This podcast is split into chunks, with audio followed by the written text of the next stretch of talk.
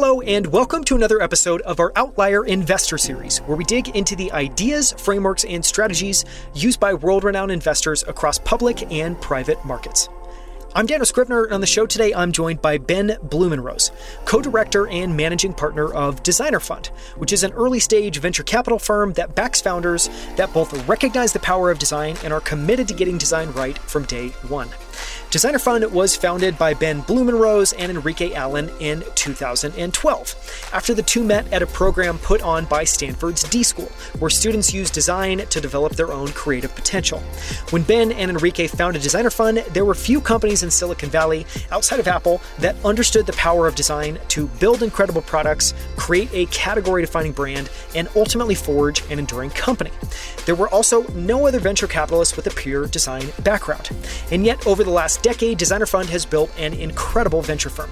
They've produced top quartile returns for their investors, beating out almost all of their peers in the market, and we're early investors in a wave of design centric companies that have defined the last 10 years, including Stripe and Gusto.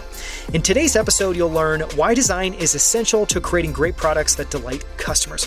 Products that don't just check a box, but that set a new standard and aim to improve some aspect of their customers' lives.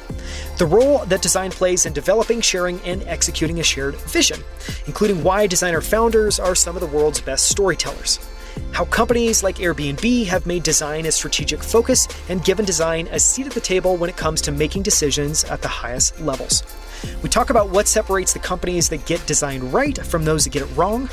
We break down Designer Fund's investment process and decode the algorithm they use to make investment decisions, including how Designer Fund has redesigned the way venture is done and created a rigid process to help them make the highest quality decisions. And that's just the tip of the iceberg. There's a ton more.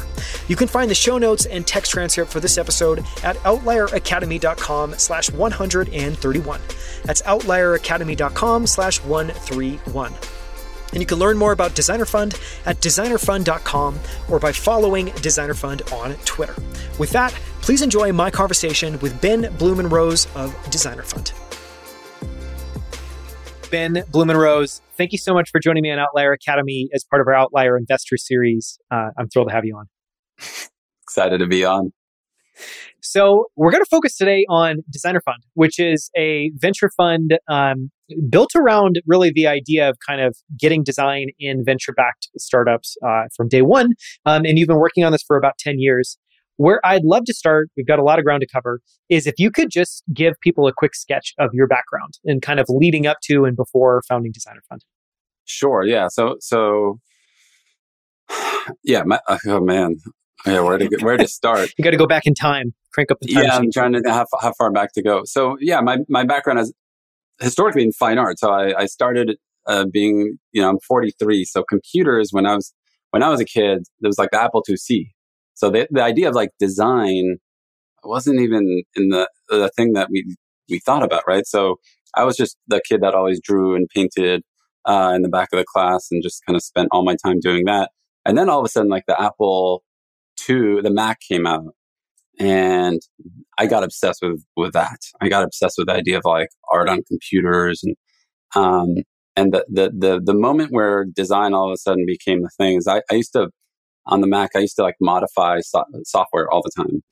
And as a 13 year old, you know, go and ResEdit and start like modifying uh, the way the software looked. And, and I thought that was the coolest thing. And then I used to be on BBSs and talking to folks. And as a 13 year old, uh, I, there was an ad agency that reached out to me. They had no idea how old I was. They just saw that I was modding these, these games and they said, Hey, uh, we have this client. Um, they want to, uh, uh, modify this game to the, the, the client was Zima, if you remember the that clear uh, mm-hmm. alcoholic beverage. So yeah, they're reaching out to a 13 year old, asking them to modify a game to be Zima centric. It was asteroids, and they wanted it to have like a six pack as the big asteroid, a, a single bottle, dear God, and, dear God, and, and, a bottle cap, right, and all done in 3D.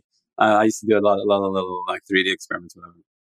And they said, we don't have much of a budget. We have five grand. We can pay five grand as a 13 year old in uh, whatever it was 1990 uh, 1990 or that was an un, that was basically retirement money yeah that's $50000 in today's dollars was, yeah and t- with inflation today it's a 1.8 million right so someone's paying you 1.8 million to do these graphics And that was the moment for me where I was like, oh my God, this is like a thing. This is like a thing I can make money on. Computer art is a thing I can make money on. And I got obsessed with it.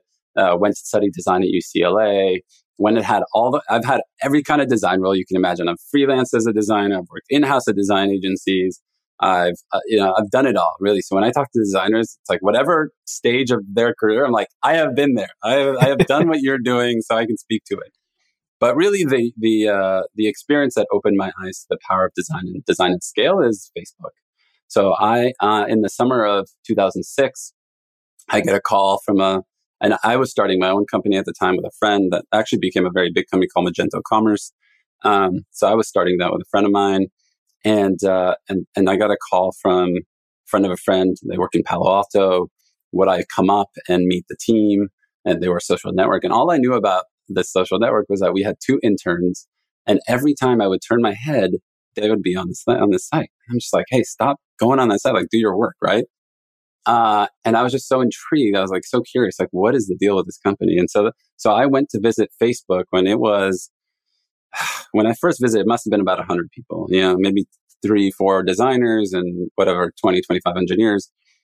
And when I went up there, I said to myself, there is a and, and I told them this. I said, there is a 0.0001% chance of me joining. It's so abysmally low. Because I lived in LA at the time and I just said, there's no way I'm joining your company. It's so low. But I'm just kind of curious to meet you all. And I'm, I, I know people use this thing. So they, they, they said, oh, yeah, we'll take that. And so they flew me up.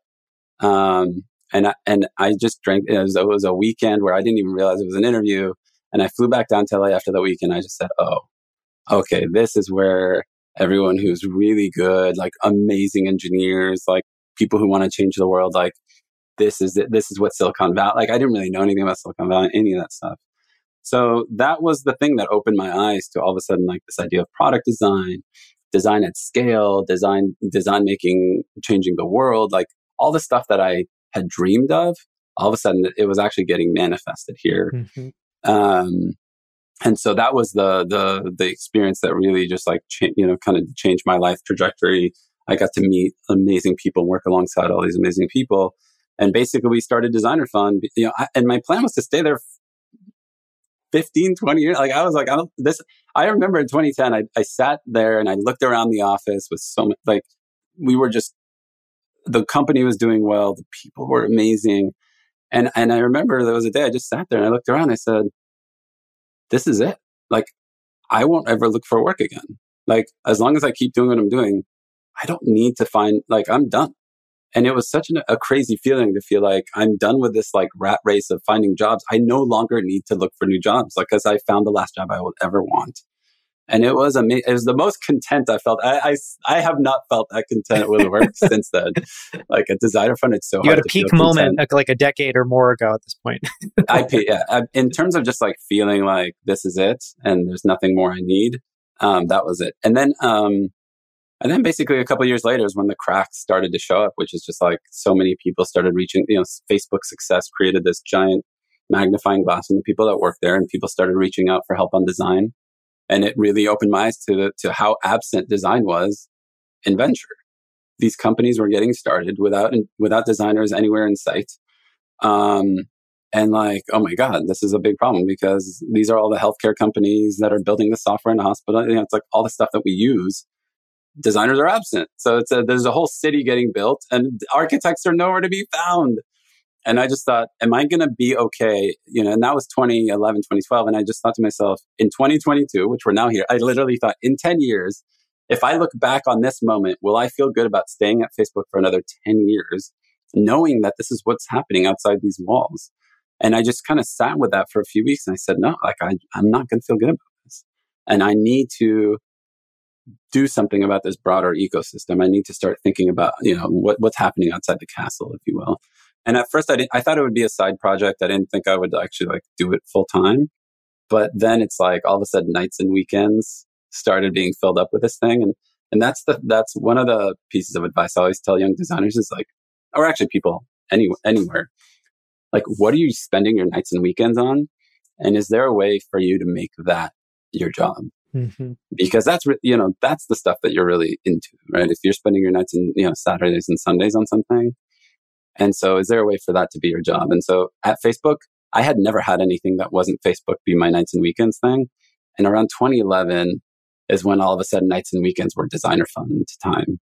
And I thought to myself, what does this mean? Like, why, why am I not thinking about the next version of, you know, Facebook photo or like the next version of Facebook profile or what we could do, you know, why? Like, why was I thinking about this? And, and I just realized like, because if, if we didn't do this thing, if we didn't do designer fund, like it didn't feel like there were any, there was anyone else that would do it. It kind of felt like that kind of thing. So that was why I left the, the sweet lovely cushiony job there. Uh, the, the, the, blue yeah. walls, or no, no, these are the spray painted walls, the spray painted yeah. year old walls. and by the way, I, re- I remember uh, when Enrique and I were starting Designer Fund, and, and uh, one of our friends was, was, letting us squat in the back of their um, office for free. Uh, surrounded by their like in storage containers. So it's like there's paper towel storage and toilet paper and cereal and whatever and that's where I watch like the Facebook IPO on on uh, streaming. yeah, so it's like you know you're looking around, you're like, okay, what have I done? You know, yeah, I'm seeing my yeah. friends and and confetti's raining down on them, and bells are ringing, and they're cheering, and the the whole thing, and it's on every news show, and you're in the back of this. this startup surrounded by their like you know boxes of Captain Crunch and and uh, Charmin Ultra toilet paper. You're like, this might have been a mistake. yeah, you went you went back and started a new story, and you started at ground level. You yeah, built it from yeah. there. Yeah, no one cares about what you're doing. That's that's all I kept telling myself. What you're doing right now, no one cares about. Nobody, it. literally nobody cares. Nobody you cares. and this other guy, and that's it. yeah, there's maybe four of the people. Yeah. I want to ask a couple of follow up questions, um, and I'm going to kind of hit fast forward in a second and talk about kind of after the fund uh, was started and what fundraising was like. But I want to start first by talking about what you hoped to accomplish with Designer Fund. You know, you hit you hit on it there, you hit on an aspect of it, and I know there's a lot more to it, but you hit on an aspect of it a moment ago around making sure that design was there at, at day one when uh, you know engineers and founders are, are starting companies um, you know, one of the things I've observed is people that start companies come from every conceivable background. And, uh, you know, and yet at the end of the day, they need to ship a product that takes all these different disciplines, of which they might be good at one, maybe one. Um, uh, anyways, so talk a little bit about some of the ambitions that you had for Designer Fund and how those have played out over the last decade. Yeah. So at the highest level, it's based, and it hasn't really changed all that much, but it's basically the way we, the, the way we started is we need better designed products and services in the world, right? You walk among, you, you walk along your day, you know, you go to ATM, you go, you go order stuff online, you, um, you, you, you go travel somewhere, all these things that we do as, as people, we read news, whatever it is that we do. These are all experiences that are designed and a lot of them are poorly designed and, and, sure. and, and, it's getting more and more frustrating and there, there there's, it, it's getting harder and harder out there. And I'm, I, I think maybe we're just, as humans, we're just doing more things, right? It used to be just go to school, come back from school, eat dinner, right? maybe take a walk. Um, and now we're just doing a lot more things as humans. There's a lot more things to do. And I think we use a lot more products and services. And, and those things are all designed and usually poorly. And so what we notice is we need to fix that. We need, we need better designed products and services in the world. And when you actually zoom out at what's required to do that, there's a lot of things that need to happen. We need way more designers in the world, like two orders of magnitude, three orders of magnitude, like a lot more, right? Then we need those designers to be um, good at at their job. You know, like we need them. We need qualified. You know, you don't. We don't just need a quantity. We need quality, right? So we need high people who can do the work really well. Then we need the people who are, like you said, people are starting companies. They come from all sorts of backgrounds. Well, we need them to value design. And so they need to know that design is a superpower that can help your company win and do well. And without it, you're basically, you're hampered, right? Mm-hmm. And so we need to be telling these stories of design creating successes. And if we don't do that, like people are not going to value it. They're not going to bring it into their company. Um, and then we need to make sure that the people who value it um, are also the companies that are going to do well, right? Um, and it's not always the case that because design is one piece, you also need funding, you need good sales, you need good distribution, you know, all the things that that we know that make the make for a good company. And so, so when we looked at all those things, you know, it's like, it's almost overwhelming when you first start with the mission is what we started with. It was just like, how do we get better design products and services in the world? And then we realized the venture ecosystem is responsible for so much of kind of creating the next generation of companies, right? And so, and, and designers, what we saw at the time was they were coming into these big, big companies and trying to like move, you know, push design and da da da. And, and I remember, um, there was a, a conference where it was, uh, Brian Chesky was up on stage and there was the VP of design, uh, uh, at, um, I think it was like at AT&T.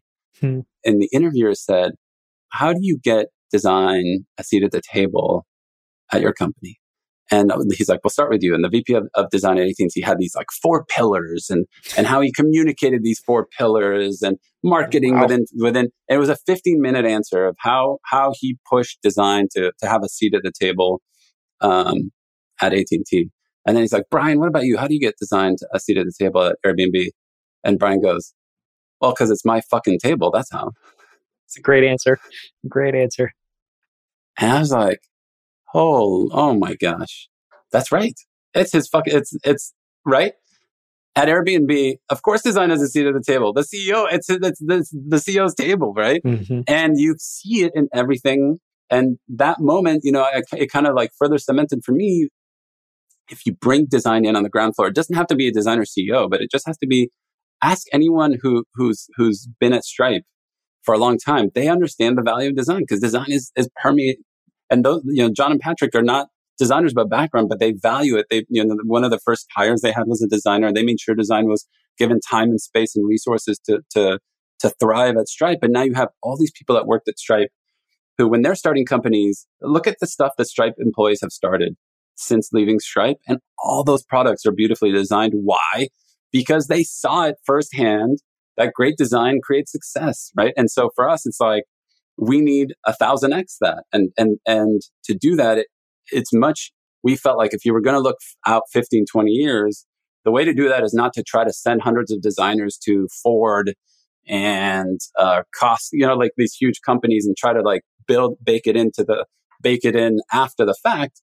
It's who's going to build the next set of Fortune 500 companies and how do we make sure that design is is there on the ground floor? So it's like okay well who's making those next the next generation? It's vcs how many vcs value design? One three five i don't know whatever it was in 2012 you could probably count it on one hand. And we just said okay well that's where we go. That's that's where we're needed. We need we need to insert ourselves into that and change the ecosystem that way. How has it gone? Well i would say like um some things have gone really well in that like we do see companies that value design really succeed. Um, we do see more investors value design. We do see uh, design taken more seriously. I mean, even just something as simple as when I started, a designer made, I don't know, 70% of what engineers made. If you're a graphic designer, a, a print, you know, if you were like a marketing designer, you were, you made half of what an engineer made, maybe even less, right? I, I think it wasn't uncommon for a, a, graphic designer to make like 60, 70K and an engineer make two, two, 200K, right? Or whatever it was. And now designers and engineers often are paid the same. And so that's gone really well. Now, I also expected, uh, by year 10, if you were to tell me what does success look like for you, it's like, oh, every company we talk to has a designer founder at this point, right? No. And the reality, and I, I, mean designer fund. So designer fund is like it's like if you're going to designer fund, you have a designer founder, right? And there's and there should be hundreds or thousands of these kinds of companies with designers on the founding team. That hasn't happened, um, and I think a big part of that is simply we just don't output enough designers. Still, there just simply aren't. You know, the design schools, and the the demand has grown. But like I remember a few years ago, I was looking at um, how many students uh, someone at Facebook told me, Hey, did you know Facebook's trying to hire about 500 designers right now? And I started doing the math. I'm like, wait a second. Take the top like 10 design schools. If literally every graduating senior from the top 10 design schools was going to go to Facebook, that's still not 500 designers. Mm-hmm. Mm-hmm. And hey, you know how many Go- Google is trying to hire? Another 500. You know how many IBM is trying to hire? 1200. You know, and, and then you're like, oh, that doesn't work. There's not enough of us. Like, right? It just doesn't work. And so there's simply not enough designers um, to have made the math work, to have enough designers be co-founders and all that stuff. And then the second thing I think is I was hoping to see more designers, designer investors, right? It's like, hey, if designer fund's successful, like other designers should be like, we could do that. And there'd been a few. I mean, you're one, right? And um, there've been a few others, but like, I'm like, why aren't there 500 designer investors? And I think the more I'm into it, the more I get into being a, a, a VC, the more I realize that they're very different. Being a designer and being an investor is very different. Um, and it's and and it isn't as different for engineers and it's way like you know the overlap of what it takes to be a good engineer and a good vc is probably there's a lot more overlap and then the overlap of what it takes to be like a good at business and a good vc is like almost 100% you know it's just a circle right it's just like one circle yeah um, in terms of like the love of the work and you know so for me i get it why it's like hey designer do you want to look at spreadsheets all day instead of uh, hang out in Figma making cool shit? No. Right. Of course not. Why would you? That makes sense. It makes a lot of sense that you don't want to do that. So I'm, I'm just much more um, realistic now that it's going to be much harder to get designers to be investors, but I do think we can get more investors to really understand the power of design.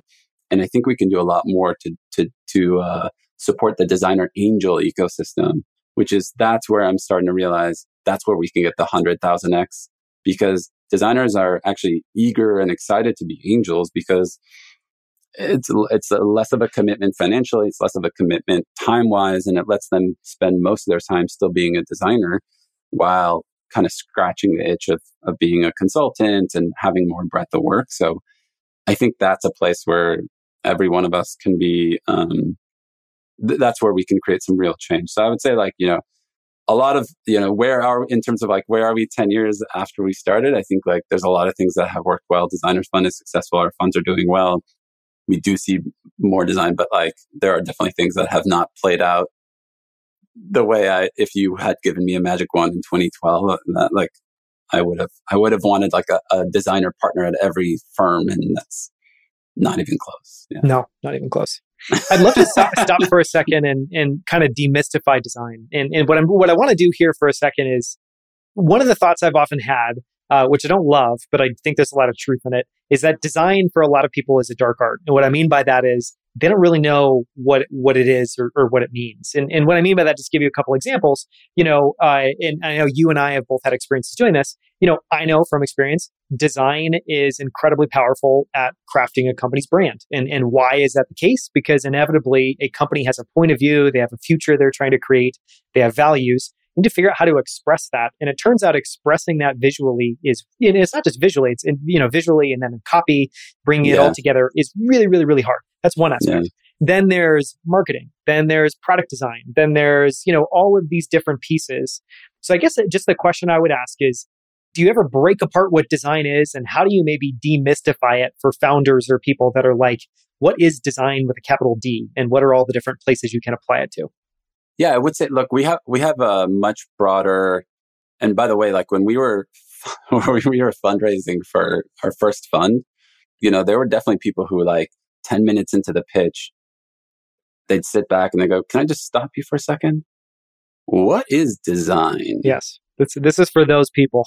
and we're like, What do you mean? And they're like, they're like, is it like interior design? Is it like, what do you, you know, I'm like, uh oh. You know, so like I, I would know in those pitches, like, oh, well, we need to back way, way, way, way up. Yeah. So the, the way, the way we think about, um, design at Designer Fund is pretty broad, right? So there are the different like types that you have marketing design, you have UI UX design, you have product design, which is strategic.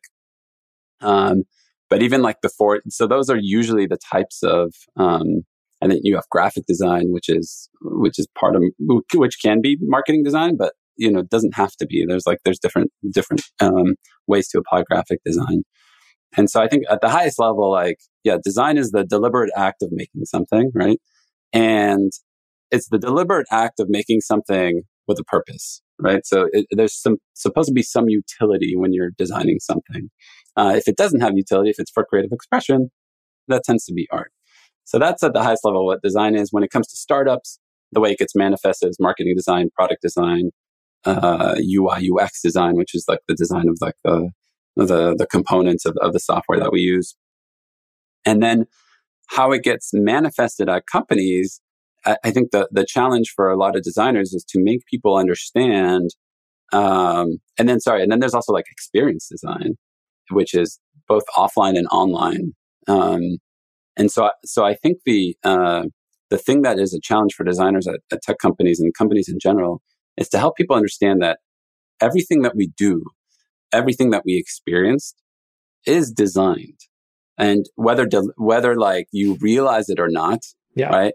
You, you've, um, you've created, you know, we, we're always creating things that people are experiencing and, and, and um, most people don't think about it as design. They just think of it as like doing work or whatever, making things, but it, it's all design, right? So I, I like to have design be a much broader tent um, as opposed to this thing that does, it's like, hey, you can't design things because you're not a designer. It's like everyone is a designer, honestly. Like everyone is a designer, whether they know it or not. Okay, so let's start with that. Now, so now that you know that you're designing things all the time, all of us are. Well, then the question becomes, are you doing it well or not? So it's not should this thing be designed? Do we need designers? It's how well do we want the thing designed? Mm-hmm. Do we want it done poorly? Then, you know, so I'll, let me give you another example. So, um, when I spoke to sales at Facebook early on, there was one guy in sales and I said, Hey, what would you do with design resources? And he goes, Well, let me show you what I'm going to go pitch Microsoft with. And he pulls up PowerPoint, right? And we were a small company at the time. And the idea was, Hey, let's, let's show Microsoft what it would look like to integrate Microsoft products into Facebook. Hmm. As, as, as done by a sales person using PowerPoint right? Which makes me frightened at what that would look like. and it's and, and, it's whatever you're envisioning is, is, not as good as what it was, right? Um, and and so I think and and you know what to, to this guy's credit, like it, to his credit, like it, you know, do the best that you can with the tools available, right? But his his but the insight, he's like, look, you're a product designer. You can absolutely you're you're designing the very product that these things could be manifest. You know, like what would Microsoft Maps look like within Facebook? What would Microsoft Ads look like within Facebook? You could actually make this look real, right? Um, and so I was like, all right, let's do it. Like I'll do it. Like I'll let's work together. And all of a sudden, the sales deck became one of this like. Imagine, you know, it's like one of storytelling and squinting your eyes to one where they could actually, it's like, hey, look, this is it. This is mm-hmm. what the mm-hmm. final deliverable could be and and this is what millions of people would see exactly like this and that's super powerful right and so for me like um using design you know so so i think that that's where i try to tell people is like you can we're always designing things and the question is are you designing it well or not um and if it's not being designed well well then you need to be thinking about like how do i bring in great design into all the things that our company's doing so that they can have the impact that we want.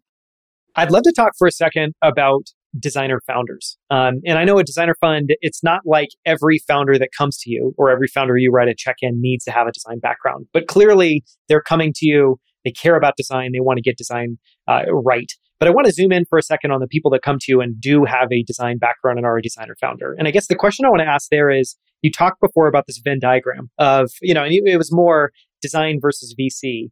But it, it, strikes me that design and founder Venn diagram is probably pretty decoupled as as well too. And so one of the questions I wanted to ask is, you know, I, I think any for, if anyone listening thinks about well, what what advantages would a founder have if they have a design background? They can come up with probably some pretty compelling answers.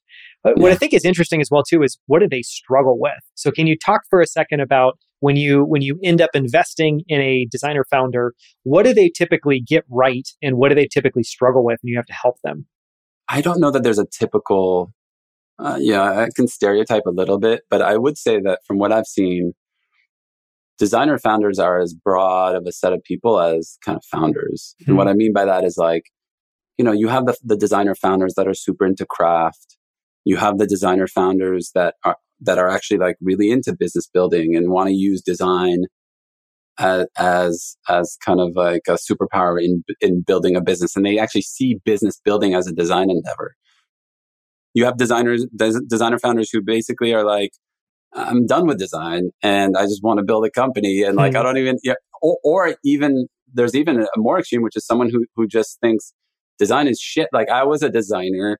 I spent all my time massaging rounded corners and, and, and, that's crap. And I'm over that. And I don't even believe, I don't, they, they, they've kind of like, uh, rebelled against it in some ways.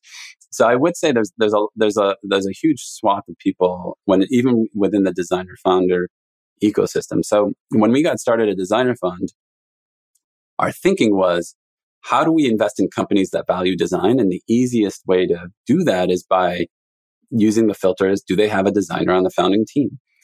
Um, and it was a pretty good filter. But what I would say is that there were a lot of founders that came to us in those early days, and the Stripe founders are, are in that bucket where they said, look, okay, I'm not a designer founder, but just look at my actions, look at where I've put resources into it, it look at what I've uh, brought resources into. And it's very clear that they value design. And in some, in some cases, founders who value design that are not designers have actually done a better job of resourcing design than designer founders because I think they have they have the ability of saying uh, you know I'm not a designer and I think it's really important and so it almost comes off as more, it's, it's less uh, self-serving, if you will, right? If I'm an engineer that super values design and I'm the CEO of the company, everyone's like, wow, okay, well, if that person thinks design is valuable, you know, and it's, it's not like they're just like playing to their own thing. Um, it must be important, right? And so over time, we've much more um, decided, we, we've come to the conclusion that it's more about investing in founders that value design hmm and they can be designers, but they don't necessarily have to be. Uh, and in terms of uh, what are the mistakes, if I had to generalize like the things that they're strong at and the things that they're, they're weak at, designer founders are amazing at manifesting the future because they can basically create something that looks built and real. They can build this brand, they can build a marketing site, they can build a product before it's it's shipped, so that they can basically instead of telling you with words, they build the thing, right? And you just say, "Wow, this is I can see what you mean when you're pitching me on something because it looks like it's built, right? So that's a huge superpower. They're amazing at storytelling. So brand building, product building, storytelling, those are all strengths.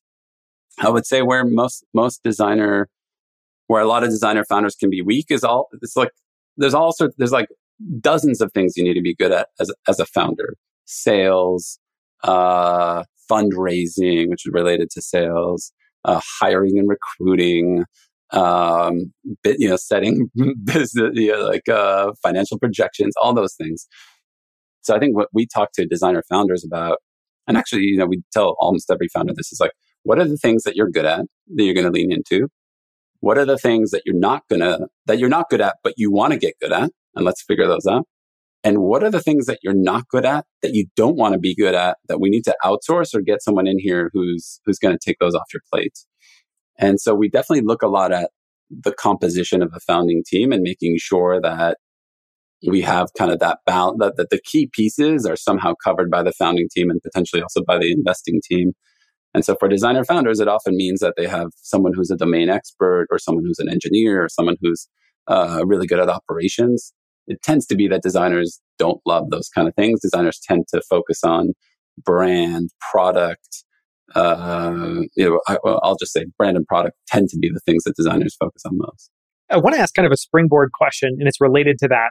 And one of the questions I want to ask, you know, you, uh, I can't remember how many companies you've invested in now, but it's quite a few. It's over in the, 50. It's in the tens for sure, over 50.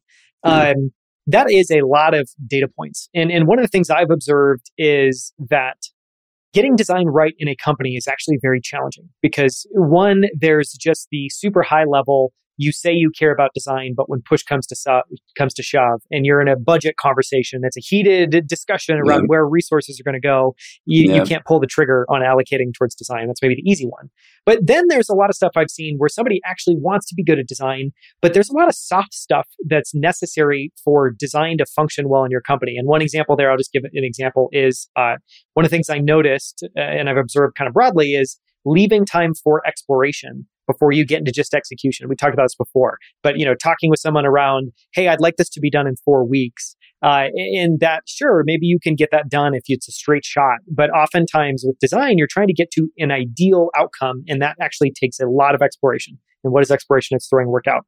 So one of the questions I wanted to ask is just, what have you observed about the companies that get design right and the companies that get design wrong. And that could be from self inflicted wounds, just from things that they maybe don't know that they're getting it wrong. What have you observed there? Do you have anything interesting to share? Yeah, I would say like uh, we and we had this mantra at Facebook, which was sweat the details that matter. Um, and you're like, well, what does that what does that mean? And it's like depending on the stage, depending on the the resources available, spend your time and use design to create the outcomes that are needed at that time. So here, here's an example. So I was talking to this designer who was trying to get um, trying to get the CEO to give them resources to spend more time on a UI system. Okay. And so that's a, that's a good example where like a lot of designers are trying to build good UI systems. And this person was like, I just can't get the CEO to, to take the time to just look at the V1 and, and I, I want to get it really good so that the product's really good. I said, okay, why? Why, why doesn't the CEO have time? And he goes, well, he's just out there fundraising a bunch right now. I said, oh, well, what, you know, what's going on with the fundraising? He's like, well, you know, we're a couple months away from running out of money. So that's where his head's at. I said, wait. Your CEO, you're two months from running out of money. Your CEO is running around trying to fundraise and you're you're fucking talking about a UI system. It's a good point. It's a good point. What are you even doing? What are you doing? You're a designer, okay? This guy's out there trying to sell and raise money for the company. That's the air and water you need to breathe. If you don't have that, there's no UI system. The UI system is irrelevant. That's why he's not making the time for it. Mm-hmm. Do you know what the deck looks like that he's going out there? Just no. Why not? You're an amazing visual designer go look at that deck and see if you can fucking help. Do you know people who could invest in the in the company? Maybe. I don't, does it, if do you know one or two people, go get, go find those people, right? So it's like, I think the the the companies that do design well, they basically understand what are the what are the important needs of the company right now, and how can I apply design to those needs? And it's so basic but you actually see a lot of people doing this wrong, which is like, you know, the company needs to find product market fit. And you have designers like polishing uh, a marketing site, for example, or, or um, polish, polishing a product that is, that they don't even know is the right thing to build. So actually what they should be doing is designing five or six things and testing them regularly, right? They should be testing every week. Uh, so I, I think that's, that's the thing that I, I have no, and it, and it might seem very obvious, but it's basically there's a lot of people that apply resources to things that are not important at that time in that, in that stage of the company because they think it's just like it's the right thing to do. This thing, need, you know, it's like we need a good brand. Do you? Like, do you need that brand right now? You know, we need a good UI system. Do you right now? You don't even know if this is the right product to build. You might not even need buttons. You know, maybe it's like all audio based. maybe it's all AI. Maybe, you know, it's like, so I think that's the thing to me that, um, I see the product, the, the, the, people that do it well, they, they know when to go deep and, and polish, polish the thing and when to not do that. No, it's so well said. It makes me think of, uh, you know, I remember when I was at Square, we had uh, someone on the team who was incredibly passionate that it was finally time for us to come up with a style guide and this like brand book. And, uh, you know, for anyone listening, it's a designer, this is somewhat of a contentious topic. Like, do we codify what we do and kind of put, you know, paint ourselves into a box? Do we keep it open ended? But it was a great example of, you know, looking back, it was just such a terrible idea. And I should have been much more vocal about not doing it. And, and the reason was exactly to your point. It's not that it wasn't useful. Uh, and I have my own thoughts, you know, that I won't get into necessarily around, you know, the kind of utility of it when it's useful. But it was exactly what you were talking about. There was better things that we could have been doing. And it was just kind of, you know, not, I think, not wrestling and grappling with enough that the tension that exists in the business at any given moment of what actually needs to get done. Um, so I love that point. I, I, would love to talk for a second um, to kind of switch. So we talked a lot about design. I'd love to switch for a second and talk about investing. And one of the questions I want to ask there, and this may be a um, overly clever way of asking the question, but you know, if you were to think about how Designer Fund makes investment decisions, as an algorithm. Let's call it the designer fund algorithm. What does yeah. that look like? And what's your general process and approach to making investment decisions? Yeah. So we, we actually, uh, uh, you know, I talked to you about designing venture. And so one of the things that we notice is that, yeah, a lot, a lot of there are investors that shoot from the hip. They just like, they meet a founder, they get a gut reaction and they just invest that way. Um, and so we're not that way. I think we really want to systematize and productize our investment process. So we actually have a, a kind of a template of what are the things that we ask companies? What do we want to see? Um, and making sure that companies, uh, you know, meet the bar in all the different things. You know, what's the product? Are these going to are they going to build the best in class product? Is there something around go to market here that do we have any signals around traction? So we probably have um, an approach that is similar to a lot of other funds, the different, I, th- I think the two difference one is that we try to apply a very um, structured process to everything that we do to make sure that we can go back and say, why did we make that decision and was it the right or wrong decision? Not just like, well, I met that person, they seemed fine at the time. Um, so good process, good, you know, we want to see good process, good outcomes. And then I think that the, the other layer that the lens that we add that most firms don't add is probably this design layer, which is is design going to have a meaningful impact on the outcome of this company? And there are there are certain companies whether it's like a science project, right? It's like, hey, we're trying to like uh let's you know, lab grown meat, right? It's like um you know, I don't know that this if, if you can't get this burger to be less than a hundred a hundred dollars a burger, um, there's very little design I can apply to this company to make that work, right? And so certain things like that, where there's a fundamental science thing, like design is, it can have some impact, but I, I think it's very tough for us to say that design is going to be uh, instrumental in the success of the company. So we want to see design be able to play a, a role in the success of the company. And then the other filter we have is impact, which is like, does this a company actually move the world in the direction that we want to see? So there are companies like that we see that you know, I remember back in the day, I saw a company that was like LCD screen ads on top of cars and they're geolocated. So it's like, hey, if you're in Soma, you'll see an ad for a restaurant in Soma. Sounds really neat and like probably can make money. But it's like people are already distracted enough as it is. And so do we want like moving lit billboards on top of cards? I certainly don't. The society, like, I don't think we need that. I don't think we want that. And I think ultimately, like, it might be pretty negative, you know, it might negatively impact. And so for us, we actually also add a filter of like, is this actually moving the world in the direction that we want to see the world move? Because, and, and I, you know, we, we do it just from a intrinsic, like, we want to have the impact we want, but we all, there's also a greedy reason to do that, which is employees are going to ask that question too. The best people are going to ask, like, is this company doing good in the world? And if not, like, why would I work there? And we see this all the time. Like when I go to designers I say, what, what spaces do you want to work in? You know, 99 out of 100 will say if there's something in climate right now, they, they're, they're down to work on that. It's a really exciting area. Re- yeah, right. It's like it's what's needed, and it's going to move the world in a positive direction. If you tell them, uh, how many of you want to work in like marketing tech, you know, martech, and they're like, you know, one out of yeah, zero out of hundred, one out of hundred. It's really fucking hard to hire if you're building like a new way to do ads you know, whatever, ad algorithm because a lot of designers just that that's not the thing that gets them up up uh, in in, uh, in the morning. And so to us, I just think like we, are gonna we want to have the impact, the positive impact, and I think that that's going to yield a, a, better performing fund long term.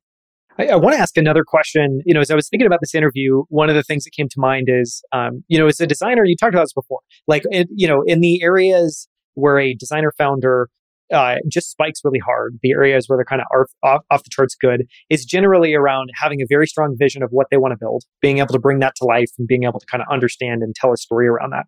And one way of thinking about that is you can see the potential in something. And I, I see this in a lot of designers I've worked with. You, you know, designers have this way of you can show them something that's very half baked. Yeah. And they can, yes, they can yes, dream. Yes. Or, I, I, fill, you know, I fill in the holes. I can fill in the holes with yeah, the best can, stuff too. Yeah, you can see the potentiality. And so one of the questions I want to ask was when you're making investment decisions, how much in your mind are you making that decision on what exists today? And how much in your mind are you making that decision on the potentiality and where you think this can go? this this is so hard. You know, this is this is this is one of the hardest like shifts I think I've had because as as a designer, in every job I've had before being an investor, when someone comes to me with like, "Hey, here's an idea I have," and in my head I'm like, "Yes, that's an amazing idea," and here's here's how with design we will make this global, amazing, impactful. Right? I can already see like it could work like this, and it could work like this, and we can do this, and da da da.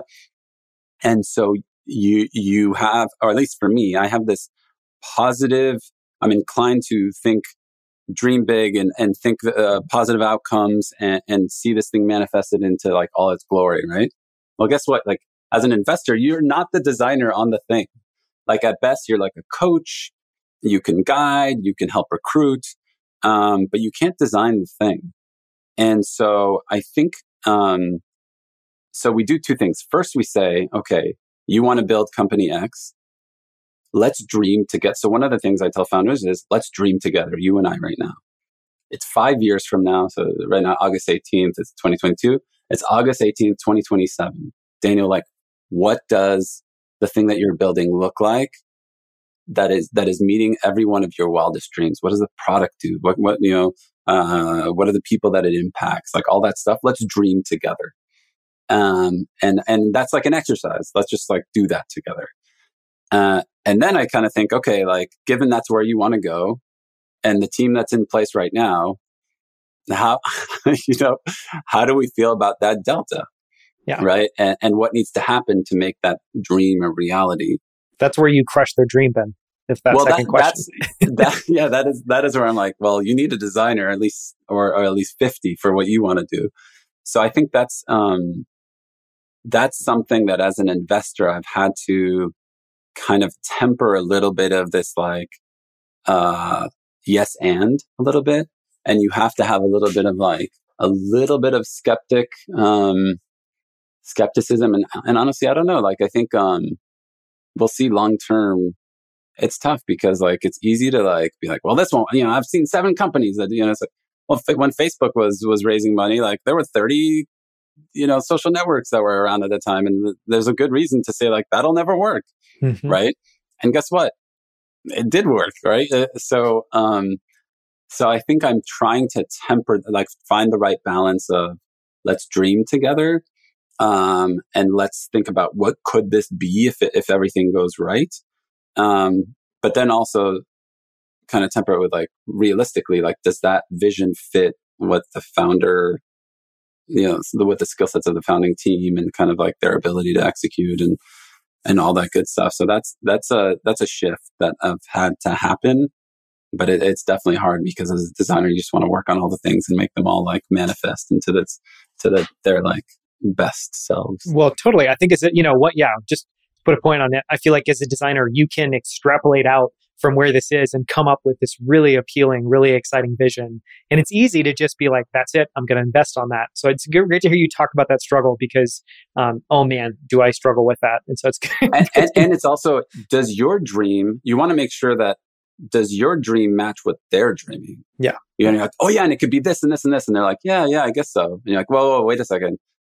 What I said, what I just said is, is that what you want to build or is it yeah. something else? Yeah. Because if it's something else, like we need to talk about that, right? So yeah. I think like you want to make sure that you're helping them get to their, you know, the thing that they're going to work on their own and not, not pushing your own agenda because ultimately then that's going to be the tension where you're like, man, I was really yeah. hoping you'd build X. And, and, and your agenda doesn't matter. Your agenda doesn't matter. It doesn't matter. Yeah. The end of the day. Yeah. So, uh, you know, this is, uh, one of this has been one of my favorite interviews in a long time. And you know it's just another way of saying i could ask you i would love to ask you 50 more questions. Um, so i'd have to be a little bit choosy about how we're going to wrap up. And uh, you know leading up to this interview I asked the Designer Fund community, you guys have done an amazing job of getting hundreds of designers um, all around the world that love design, you know, as part of the Designer Fund community. I asked them what questions they would love to hear you cover. And I've picked two that I'd love to talk about really quickly. One is from Mish Lin. And the question is Designer Fund is obviously uh, invested in a ton of fantastic companies. As a unique and truly design centric venture partner, what are the core qualities and values that you look for in startups and builders? And startups and builders. Well, we, we talked a little bit about this, but basically, like, are they impacting one of our core areas of impact, right? So it's healthcare, uh, sustainability, prosperity. Um, does the founding team demonstrate that they value design? Have they invested in design? Are they showing that they can build the best in class product? And then, and then the, the rest of it is very similar to other, you know, is there any signals of traction? Uh, um, do they have a well-rounded team that has both like domain expertise, um, great engineering, great product, and um, and great operational excellence? Also, is something we look at now. Um, we look at like has the founding team worked together before and has shown the ability to like you know collaborate in the heat of, of things and, and, build things together before because I think that's something that's undervalued a lot. Um, yeah, I would say like those those are kind of the key. There, there's a bunch of other stuff, but those those are maybe like the key. It's like product, team, um, and and space slash impact areas that they're focused on. Yeah, that's the 80 20. Uh, yeah. Second question, last question uh, from the Designer Fund community is from John Farragon. And uh, this one's a little bit different. You know, you talked about at the beginning that if Designer Fund was successful, you hope to see a wave of uh, you know, venture funds focused around design, but also design angels. And another thing that's, uh, you know, a lot of designers are really interested in is being a design advisor. So this question comes a little bit from that angle. And the question is, what has stood out to you as the most impactful ways designers can add value to early stage companies as advisory angel investors? Yeah. So as, as advisors, you are, you don't have that much time, right? So you have very limited time so it, it's it, typically the best thing as an advisor that you can do. And that's what we try to do is basically teach them how to fish. So I would say like, don't try to be their designer. So if they're like, Hey, I'm struggling with this marketing stuff, like, oh, I'll just do it. Give me like six hours. Cause then like once you're done, then what? Right. So I think the best thing you can do is like find them, find them great people to work, you know, great designers they can work with, great freelancers they can work with, great um, agencies they can work with, help them hire amazing talent. I mean, that's one of the most valuable things a designer advisor can do is like actually help them hire that first hire. They can also make sure that that first hire has a good experience. I mean, that's a big part of what we do is like once you hire that first designer, well, now they're like sole, solo designer, lonely person at the company, right? Fighting the good fight. well, if designer funds are on the table, at least that person knows that they're supported by, you know, dozens uh, uh of great designers that they can access. So I would say that's where the leverage is, is in teaching them, is getting them the, res- the right resources and, and making sure that those resources are doing the good work versus actually doing the design work, which mm-hmm. I think mm-hmm. a lot of designers sort of want. That's what they sort of want. They're like, yeah, it's almost like freelancing a little bit and I get equity for doing some design. Um, and I think that there's some value in that, but I think like ultimately you're, you're better off actually, um, not giving them the fish, but actually like giving them the tools to, yeah. to fish on their own. Yeah. Don't just solve the current pain, but help them be able to solve those problems well into the future. It goes back to that process point you made earlier. And it's super hard because, you know, you could spend 20, 30 hours recruiting and have nothing to show for it. Mm-hmm. And you're just like, oh, I guess I haven't done anything. But the reality is like, once you help them hire that person, all of a sudden it's like, that person's going to be working eight to 10 hours a day. You know, within, within a week, they'll have already done more work than if you're spending whatever, let's say even two hours a week, right? So that person in, in one week, mm-hmm. right, is gonna, is gonna outpace you, you know, spending, you know, week, months and months on this problem. So I think like people don't realize just like how impactful recruiting is. And by the way, for any designer listening, you should be spending a lot of time recruiting for your company. Like it's, it's another thing that a lot of designers don't spend enough time recruiting other designers. Um, but it's a really impactful thing to do because once you get another designer in there early on, has a huge impact on the output of the team. I could, you know, continue to ask you questions. I would love to ask you questions for another hour, um, but it's time to wrap up. Thank you so much for the time, Ben. This has been incredible. Awesome, awesome. Yeah, thanks for having me. Thank you so much for listening. You can find the show notes and text transcript for this episode at outlieracademy.com slash 131. That's outlieracademy.com slash 131. And you can learn more about Designer Fund at designerfund.com or by following Designer Fund on Twitter. At outlieracademy.com, you can find all of our other investor interviews profiling investment firms, including Driehaus Capital, NFX, Greycroft, Pantera Capital, Compound Kings, Foundation Capital, Moran Capital Management, and many, many more. In every interview, we deconstruct the ideas, frameworks, and strategies they used to generate incredible returns and track records. You can find videos of all of our interviews on YouTube at youtube.com slash outlier academy. On our channel, you'll find all of our full-length interviews as well as our favorite short clips from every episode, including this one. So make sure to subscribe. We post new videos and clips every single week. And if you haven't already, make sure to follow us on Twitter and LinkedIn at Outlier Academy. Thank you so much for listening. We'll see you right here with a brand new episode next Wednesday.